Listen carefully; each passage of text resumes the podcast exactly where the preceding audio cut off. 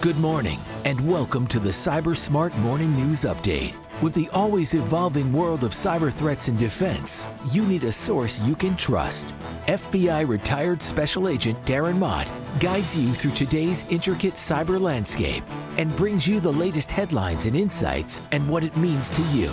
Let's dive into today's cyber news. Good morning, friends. It is Thursday, January 4th, 2023. Welcome to the Cyber Smart Morning News Update.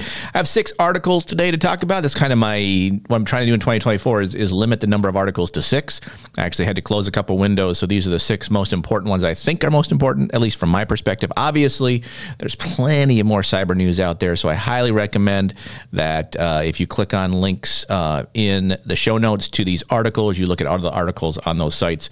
Um, perhaps on Friday my op-ed will kind of be the sites I look at. So I might mention that just as a as a something to talk about. So we'll see how that goes. But anyway, let's get right into it. Six stories, no waiting. So first is darkreading.com. This is Tara Seals reporting.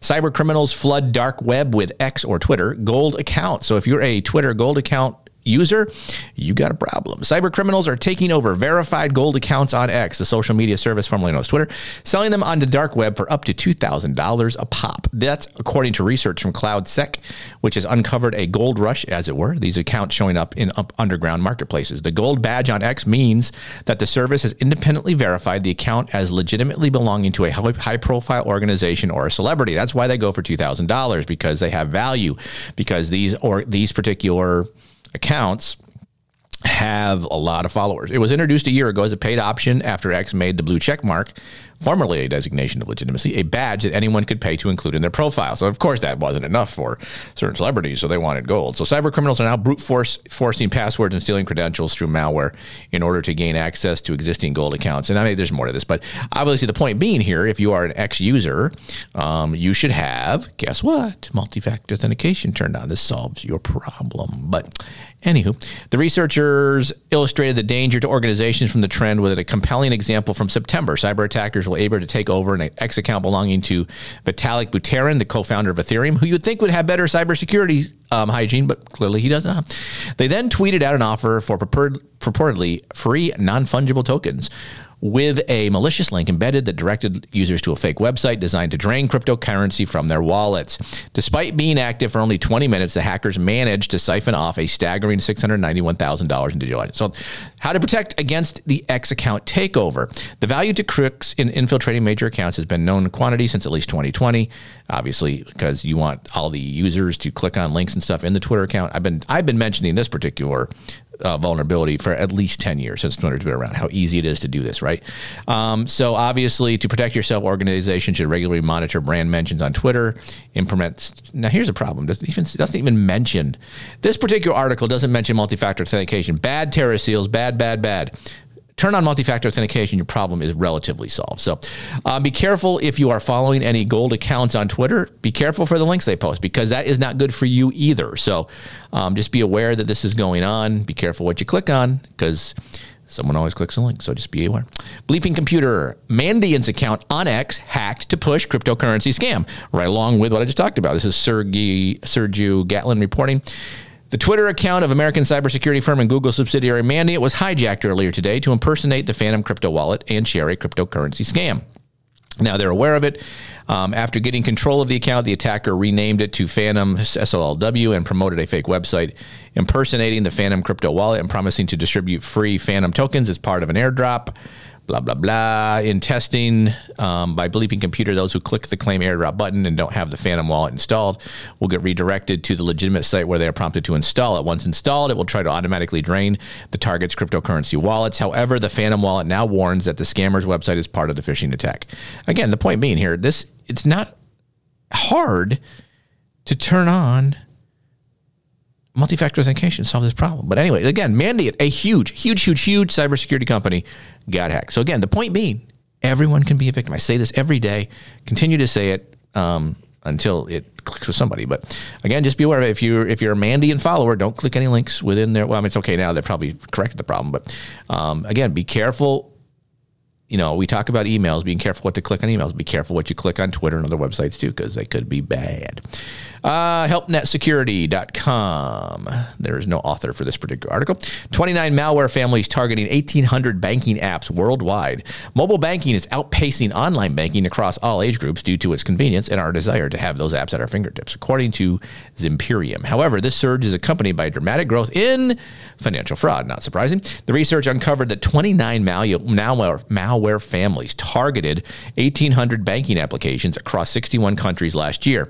In comparison, the 22 report, 2022 report uncovered 10 malware families targeting 600 banking apps. So this is a, a logical extension and evolution of malware attacks because as more people move from online banking to app banking, the bad guys are going to tag, tab, uh, target the apps. So banking Trojans continue to evolve and succeed due to their ability to persist, bypass security, and evade detection on mobile devices. As investment from fast moving threat actors continues to increase, traditional security practices are unable to keep up. So the question being, if you are a user of these, how do you protect yourself? Well, here's how. To combat these rising threats, enterprises should ensure protection matches threat sophistication. Advanced code protection um, techniques eval- elevate the security posture to a point where the cost and effort, okay, that's more for them. Implement runtime visibility for comprehensive threat monitoring. Mon- again, this is more for the banks to, to monitor what they're doing. Um, as an end user, just, you know, you have to be, a, you know, have as always, good security on your own end for using um, passwords and multi-authentication, all that kind of stuff. But just be aware there are potential targeting of your bank apps. Um, especially Android, I say would probably be a little more vulnerable than Apple's, but you can see we're probably going to see a lot more of this, especially with this many malware families targeting this many banking apps. Um, be on the lookout for updates to your banking app so that they stay updated with the the current most current um, vulnerability patches and, and security things put in place. All right, from uh, securityaffairs.com. Per Pierluigi Paganini reporting, cyber criminals implemented artificial intelligence for invoice fraud. Crooks created a new tool that uses artificial intelligence for creating fraudulent invoices used for wire fraud and, and business email compromise. Resecurity has uncovered a cybercriminal faction known as the GXC team who specializes in crafting tools for online banking theft, e-commerce deception, and internet scams.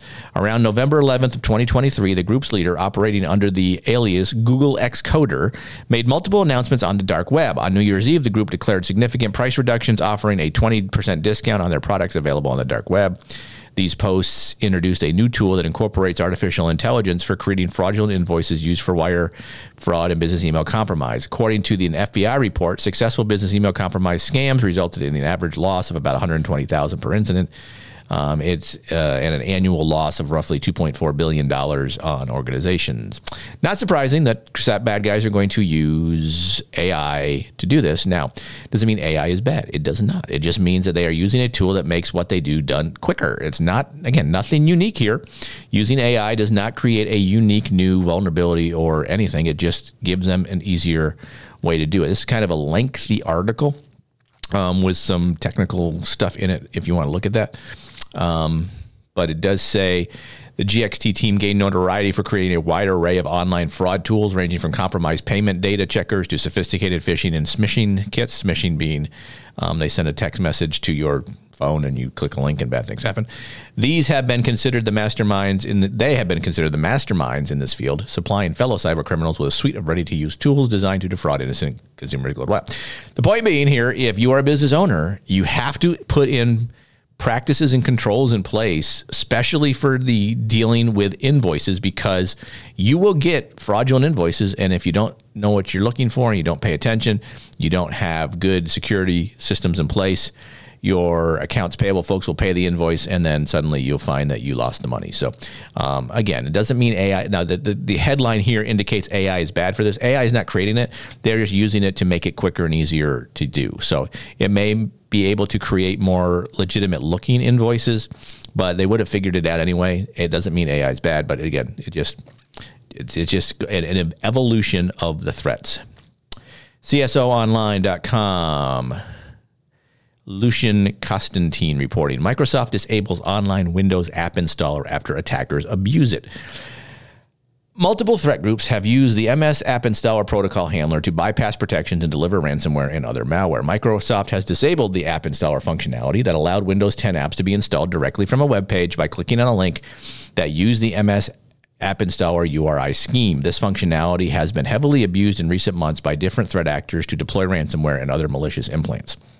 The protocol handler was disabled on uh, December 28th with the release of App Installer version 1.21.3421.0 after the company previously warned about the, the vulnerability, which was CVE 43890 on the last patch Tuesday. So, what do you have to do? Basically, make sure that you have updated your Windows on patch Tuesday um, and that's really, honestly, kind of it. This, this article just kind of goes into how they do it. If you want to see on that, but just be aware that if you're clicking, if you click on a link uh, on a website to download an app on Windows and it doesn't work, um, probably you have not updated to the correct version of Microsoft that will allow that. But again, just shows that Microsoft, the largest, probably one of the largest software companies in the world, is obviously has these has attackers target them because people use Windows. So it's not surprising that this is the case. But if you're seeing that happen, that's why that's why you should always make sure to patch and update all of your systems. Lastly, this is more of an opinion piece, but I wanted to kind of talk about it from the register.com. Jessica Lyons Hardcastle writing former ban, formal ban on ransomware payments? Question mark. Asking orgs nicely to not cough up ain't working. With the average demand hitting 1.5 million, something's got to change. So she this has to do with uh, should businesses pay for ransomware or not.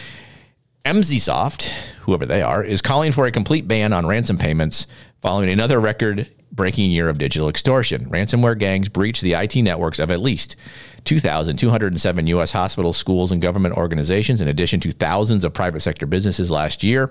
On average, these attacks cost targets about $1.5 million to rectify. So, what is her point here? Um, let's see gives some information on how many people have been targeted, which we all kind of know about. Um, we should also note that Emsisoft does not include the MOVEit attacks. In, okay, whatever.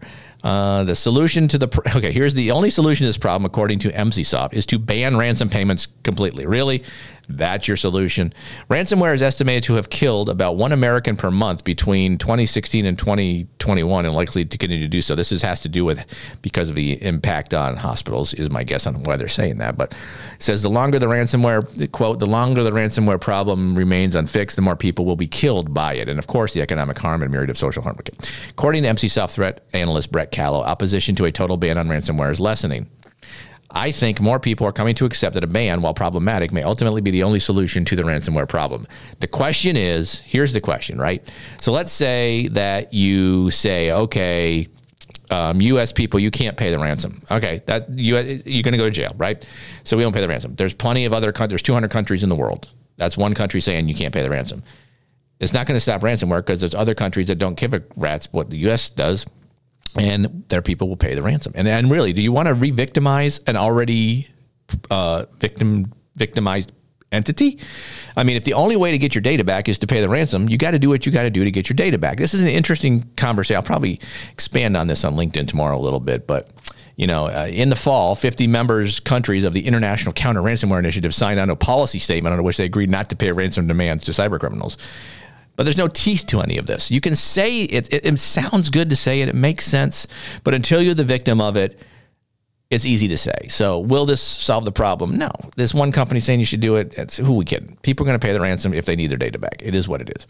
Um, what you need to do is make it so that you have security in place that you don't become a victim. That is where it has to come from. And that might be doing giving tax breaks or tax incentive to companies to be better s- secure. There's a lot of different ways to do this other than re-victimize companies that are already victims. All right, that's it. Six stories. I was able to go into a little more depth. I hope if you if you found that better, let me know. Darren at the cyburguy.com. Always anxious to hear from people to hear if it's good, bad, or otherwise. Um, you know, are there tons of people listening to this podcast? No, but I'm hoping hoping to build it. You got to start somewhere. Here's where we're at. As always, I appreciate those who let others know and, and pass on information. And to the new listeners, thanks for for logging in and listening. We will talk again tomorrow because tomorrow is Op Ed Friday. Have a great Thursday. Cyber Smart Morning News is written and produced by Cyber Guy Productions. Feel free to email thoughts, comments, or suggestions to Darren at thecyburguy.com. or follow Darren on LinkedIn at linkedin.com slash in slash Darren Mott. Thanks for listening.